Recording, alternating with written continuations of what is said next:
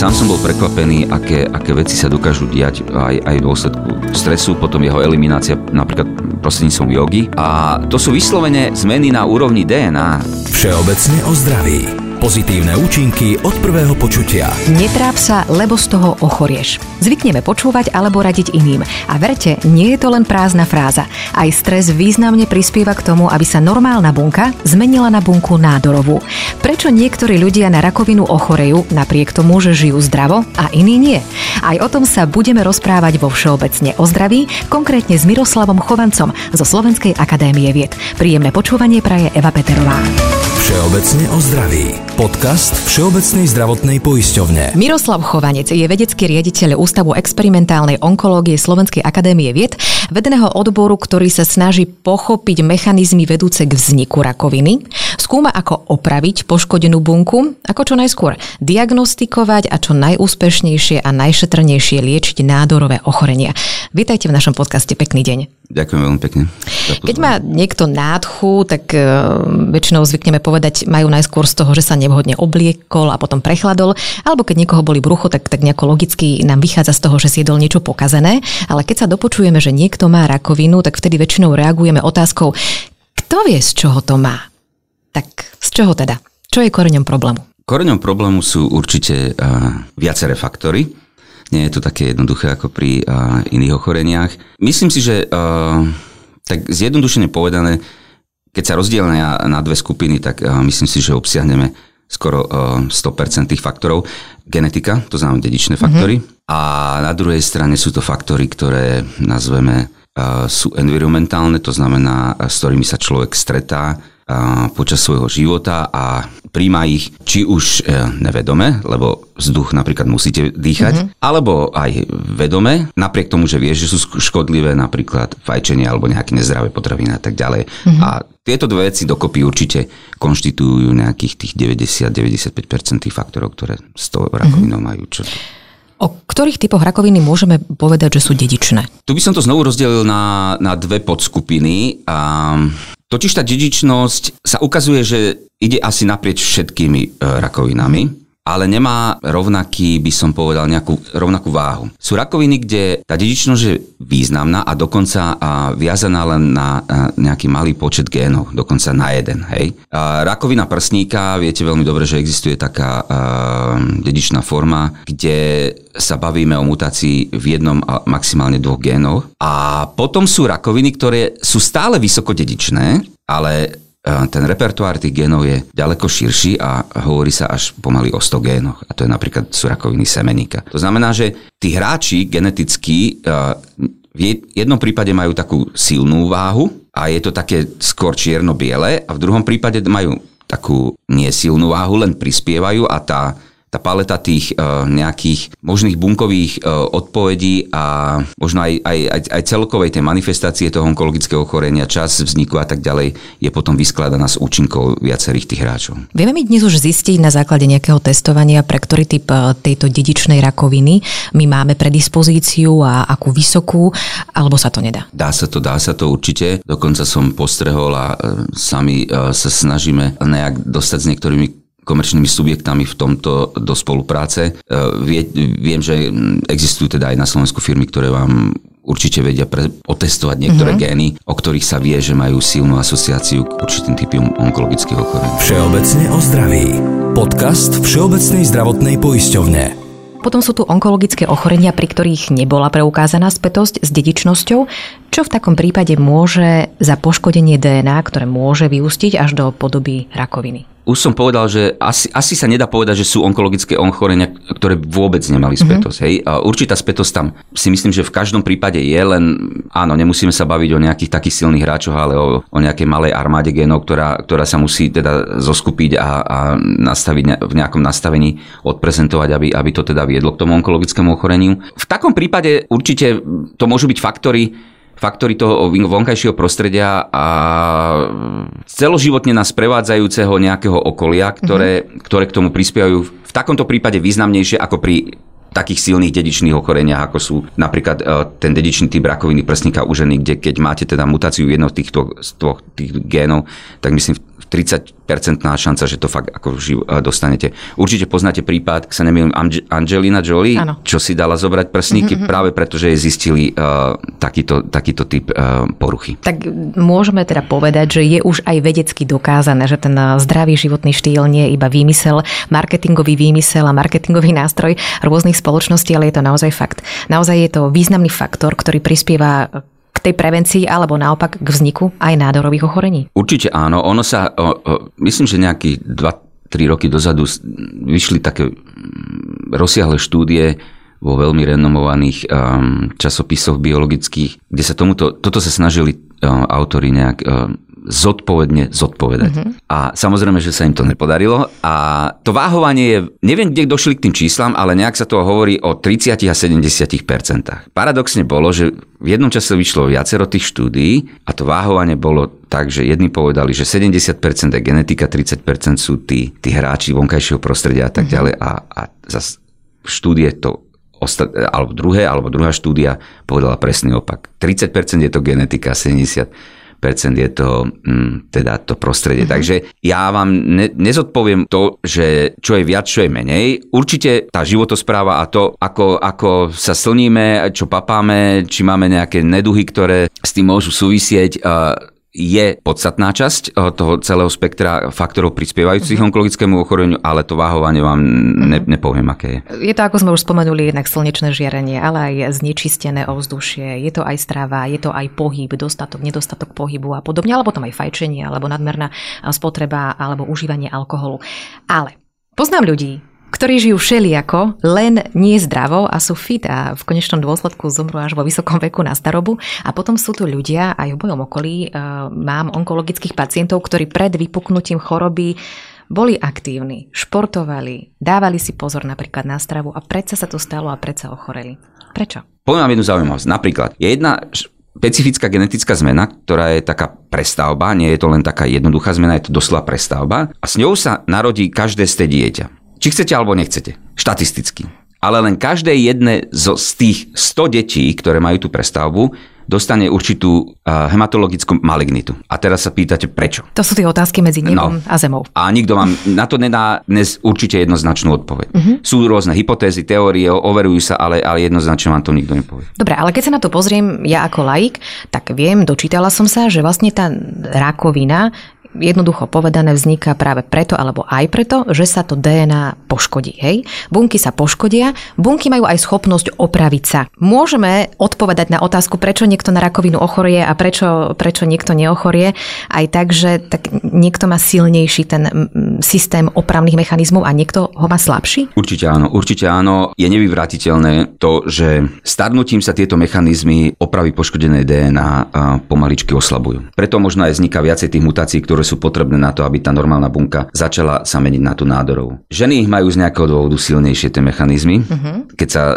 sledovala asociácia s pohlavím. Tiež nikto, toto myslím, že nie je zodpovedané, takže áno, mechanizmy opravy DNA určite signifikantne interferujú alebo korelujú e, so schopnosťou e, dostať rakovinu, ale potom aj, a to je v tom kontraproduktívnom zmysle, ako sa z tej rakoviny vyliečite, lebo tam zase sú nežiaduce. Celkom ma zaujalo aj, aj to, keď ste povedali, že opravné mechanizmy tej bunky uh, môže oslabiť aj pohyb, alebo veľa pohybu. Povedal som takú vec, že, alebo si myslím, dúfam, že nebudem za to upálený, že, že nadmerné, nadmerná fyzická záťaž je už škodlivá. Tiež to má určité mantinely, kde je to prospešné a ako náhle sa dostaneme už do nejakej extrémnosti, ja si myslím, že je to už v istom aspekte škodlivé. Uh-huh. Práve z tohto hľadiska, že ťaháme organizmus a, a teda naše bunky do, do extrémnych podmienok, kedy, kedy uh, sa kladú nároky na rôzne uh,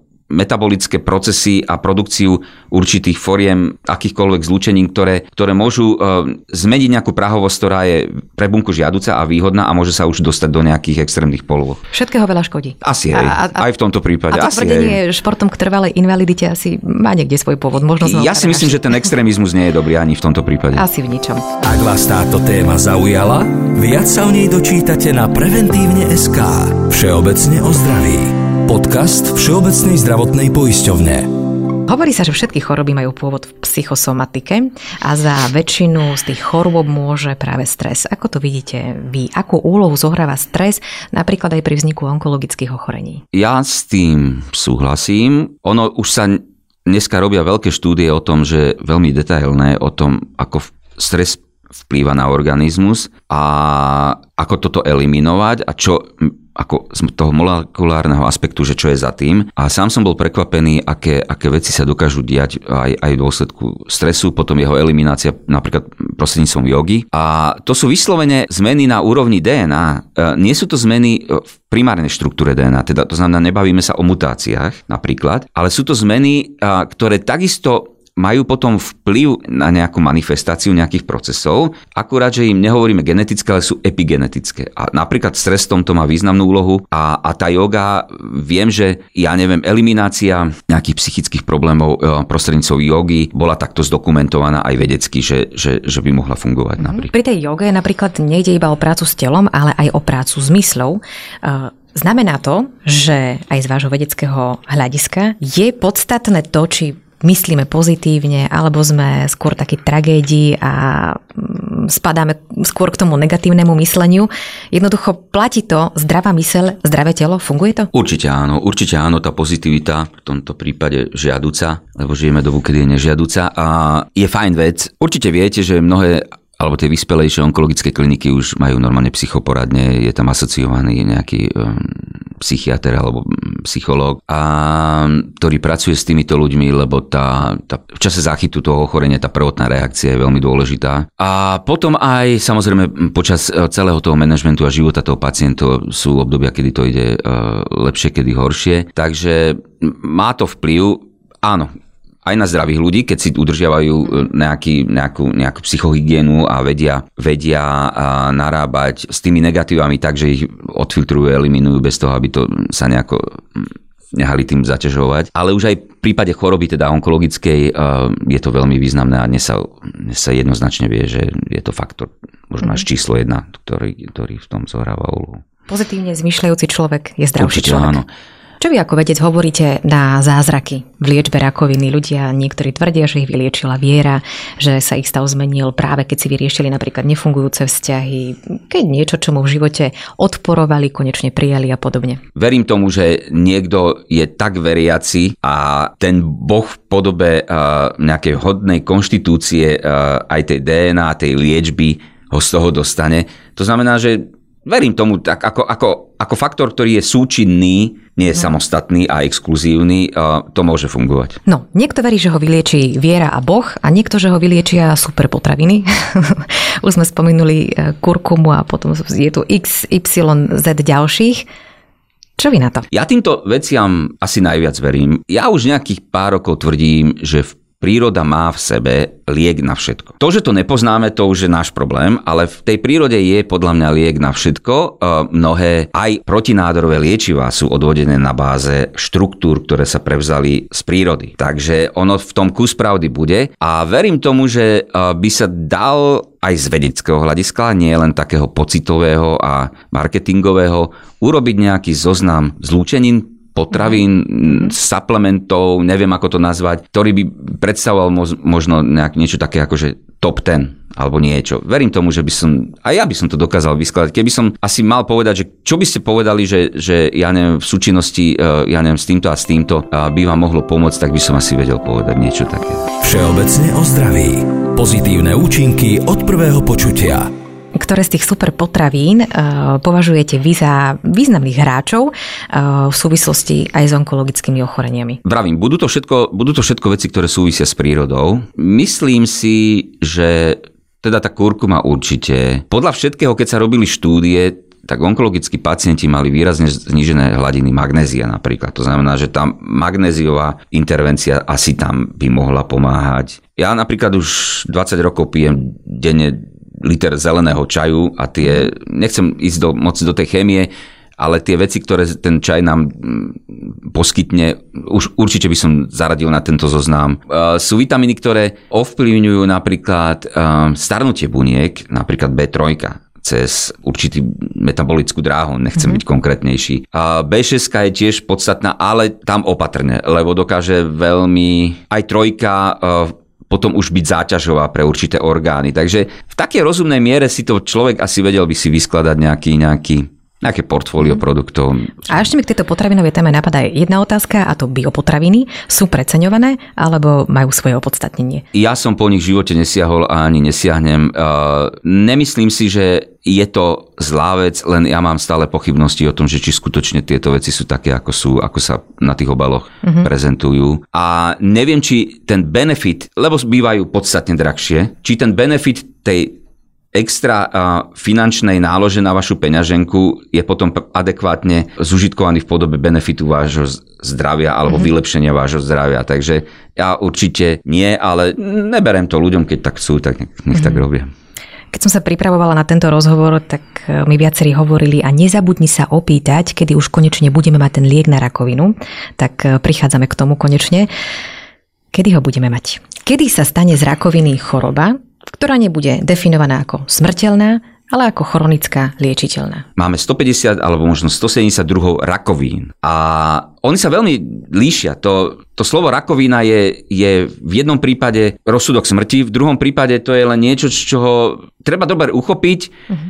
podstúpiť tie terapeutické režimy a, a, a človek sa vráti skoro nepostihnutý do ďalšieho života na x ďalších rokov. Mm-hmm. Takže nič univerzálne nemá preto ako vzniknúť. Hej? Mm-hmm. Určite nie. A v prípade tých zlých onkodiagnóz, a to je aj ten, znovu sa vrátim k tomu váhovaniu, že či je to genetika alebo životospráva, v prípade tých zlých diagnóz ja ja to možno poz, e, poviem veľmi tak chladne, alebo tak to zaznie až tak uh, surovo, ale to sa nedá inak nazvať ako bad luck. Hej, akože bohužiaľ, tam ani súčasná medicína nevie nič viac spraviť a potom sú je paleta alebo nejaké okno diagnóz, kde, kde sa s tým dá spracovať. No. Sú diagnózy, kde už neriešime, alebo ani ten primárny e, záujem tých klinikov a vedcov, ktorí s, s tou konkrétnou nádorovou chorobou pracujú, už nie je ani liečba, už je management tých pacientov, lebo vieme, že tí ľudia, alebo 95%, 98% z tých ľudí sa dožije aj e, plnohodnotného ďalšieho veku, ale môžu tam prísť nejaké prejavy neskorej toxicity tej liečby vo forme všelijakých abnormálí, či už orgánových, alebo psychických, alebo všelijakých. A už ten záujem tých vedcov a tých klinikov je práve na elimináciu a pracovanie s týmito vecami pri tej mhm. diagnóze. To znamená, to, že sa vylieči je skoro isté, uh-huh. ale už sa pracuje s, s tým, čo bude o 20 rokov. Aby bolo čo najmenej tých vedľajších Áno, účinkov. čo bude, čo bude uh-huh. potom. A aby sa dožil v dobrom zdraví. Áno, toho, že vyliečíme ho, ale aby aj ten jeho život bol maximálne dôstojný a prípadne až porovnateľný s človekom, ktorý tú rakovinu teda nemal. Ja vás ešte poprosím, pán Chovanec, také tri odporúčania, ako prežiť život v dobrom zdraví, a v ideálnom prípade bez onkologických ochorení. Ja by som povedal, že faktor číslo jedna je nejaká taká pohoda. Je absolútna pohoda a v mojom prípade určite veľmi dobre funguje. Ja nehovorím, že, že ma to vystríha v takom zmysle, že raz tú rakovinu, alebo tú rakovinu v živote nedostanem, uh-huh. ale v mojom prípade mi veľmi dobre robí spokojnosť sám so sebou. Ten pocit, keď večer sa chystáte alebo už ste aj v tej posteli a, a sa vám tak nejak každému verím tomu, že sa to stáva, že sa to nedá eliminovať, sa mu tak trošku premietne ten deň a človek má zo seba dobrý pocit, je spokojný s tým dňom a aj do toho spánku ho to potom tak efektívnejšie vtiahne a v takej lepšej, takom dobrom nastavení. Takže to by som povedal, že určite také, také vyrovnanie, pohoda, spokojnosť. Um, Musím asi spomenúť to, že všetko je s mierou. Hej. Mm. Nie som abstinent, tiež nekonzumujem alkohol a tie excesy sú, vždy sú nám narátané. To znamená, keď sa niečo stane, nejaká čiarka niekde pribudne. A, ale bavíme sa o excesoch, lebo napríklad už dneska sa vie, že striedmi konzumenti alkoholu sú na tom lepšie ako úplní abstinenti. To sa vie. Aj zo zdravotného, aj psychického hľadiska určite to funguje. A, a sú druhy alkoholov, kde sa to vyslovene až odporúča, ako je normálne pivo, červené víno a mm-hmm. takéto. Hej. Takže uh, ten extrémizmus je zlý a ten druhý extrémizmus, teda z oboch strán, Takže nájsť také znovu také pohodové, také rozumné užívanie všetkého toho vrátane života ako takého. No a potom už len veriť, že tá genetika je taká, aká má byť. Našim dnešným hostom, hostom podcastu Všeobecne o zdraví bol Miroslav Chovanec, vedecký riaditeľ Ústavu experimentálnej onkológie Slovenskej akadémie vied. Ďakujem vám veľmi pekne, že ste nám dovolili vstúpiť do vášho vedeckého sveta. Ďakujem aj za všetky poznatky a zaujímavosti, ktorými ste nás e, počas uplynulých minút obohatili. A ďakujem aj za to, že aj vďaka vám sa zvyšuje šanca pre onkologických pacientov prežiť nielen dlhý, ale hlavne kvalitný život. Ďakujem veľmi pekne za pozvanie. A teším sa aj na vás pri ďalšom počúvaní Všeobecne o zdraví. Všeobecne o zdraví. Ak vás táto téma zaujala, viac sa v nej dočítate na preventívne.sk. Všeobecne o zdraví. Podcast Všeobecnej zdravotnej poisťovne.